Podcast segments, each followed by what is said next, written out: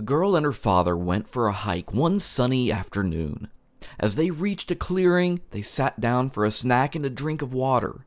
As they sat there, the girl points to the sky and asks, Daddy, what are clouds made of? I'm sorry, I don't do a very good girl's voice.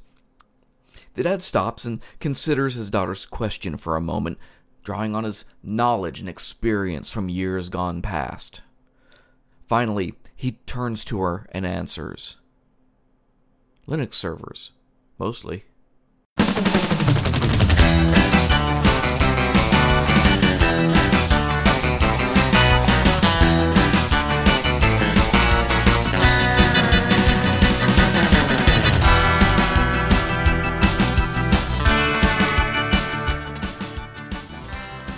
This is Real Time Overview for July 26, 2018, and I'm your host, Michael Fienen. Just a reminder that this past Monday was episode 15 of the Drunken UX podcast, and Aaron and I talked about how to manage updates across lots of WordPress sites all at once. In particular, how to do it with a plugin called MainWP.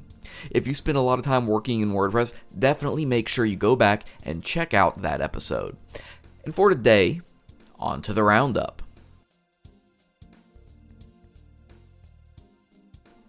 Over at ZeroCode.com, Levin Turian takes us on a trip through the upcoming no code revolution. But what is the no code revolution, Michael? I can hear you asking. Good question. Levin has been working on a platform called Zero Code that is attempting to take advantage of what he sees as the inescapable trend of people working to simplify and automate their processes. He starts by explaining an analogy that compares software developers of today to the telegraph operators of the 19th century. These were people with important skill sets in the moment that were ultimately replaced by advances in technology. From there, he explains how visual development platforms have already been working to chip away at the need for the average person to know code to accomplish a specialized task.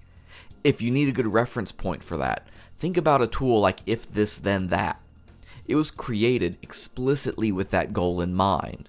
The tool abstracts all the work away from writing API integrations and needing a server to run them on, and the user just clicks a few buttons to tie together actions. This is, of course, a simple version, but one that demonstrates the evolution all the same. In a similar way, we've seen offerings like Wix and Squarespace, and recently Webflow producing platforms that are more capable than ever at allowing non web developers to create functional websites that are, quote unquote, good enough. What do you think? Will we see a continuous march towards no code development? Will front end developers become largely obsolete? What do you think the future looks like with respect to coding?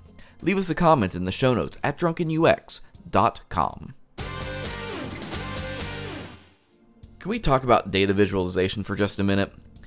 Whether you've worked with D3, Chart.js, or the Google Chart API, you know the challenge that comes with conveying data to a site visitor.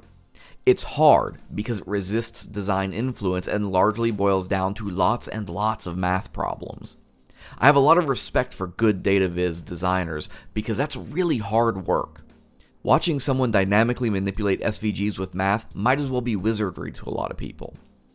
For the rest of us, we have Midori Nediger's article that reviews 10 data visualization best practices for the web at Web Designer Depot. One of my favorite tips early in the piece is one that encourages you to not focus heavily on interactivity to show the information. Charts are complicated and they're inconsistent from site to site.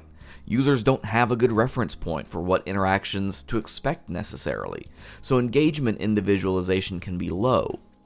I like this tip because reduced interactivity can dramatically reduce code complexity to achieve what you need to make your chart convey information successfully. In a similar way, several other points revolve around making sure information is clear, available, labeled, and useful. Clarity is more valuable than complexity, and she pushes designers to find the balance. All of these tips apply, regardless of your preferred library. Knowing you should label display data points is as applicable to Highcharts as it is D3. Stop by Twitter and let us know what your favorite practices are for ensuring you create good data visualization. Or, if it feels better, let us know how much you hate trying to work with the libraries. We won't judge.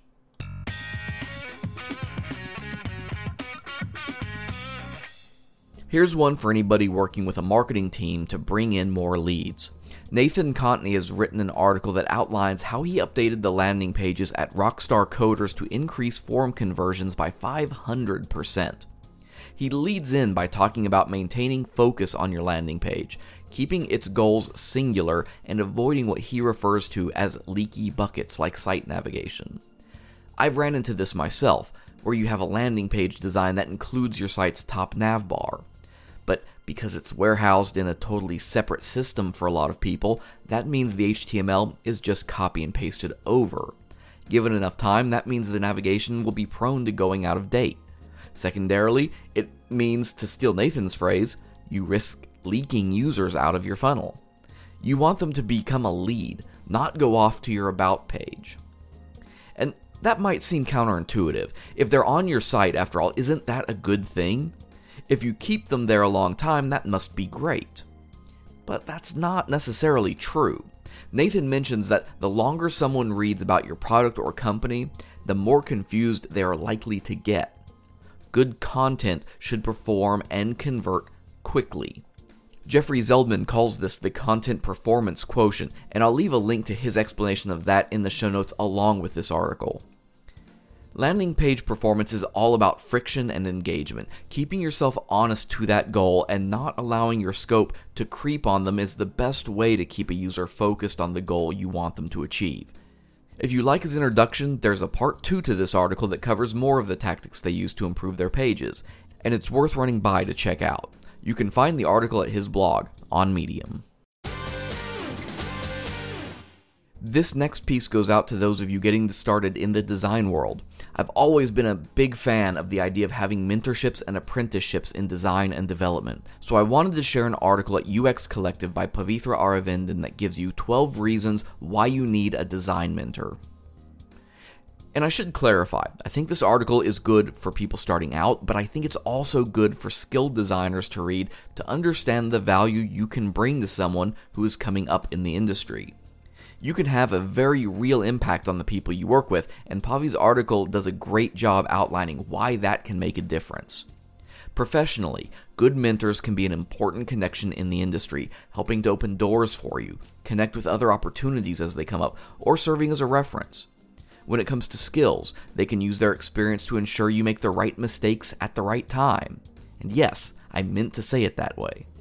They can give you lots of feedback on the work you're doing and ensure you have a constructive environment to learn in. Tactically, they can also be a huge shortcut for finding good tools or getting introduced to learning materials and resources and programs. In a world where we're quick to give the let me Google that for you answer, we can't shortchange how impactful it is to have a trusted voice in your corner to go ask a question from time to time. People trust their peers and their colleagues, and that input is often far more valuable and useful to them, not to mention it can be significantly more reactive. Stop by UX Collective and read Pavi's article, then take some time and think about what you can be doing to help make sure your younger colleagues have good guidance.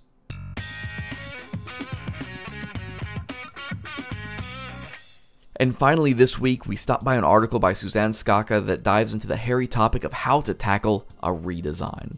If you've never been involved in a full redesign project for a large scale website, let me tell you, you're missing out. The panic, the fear, oh, the anger.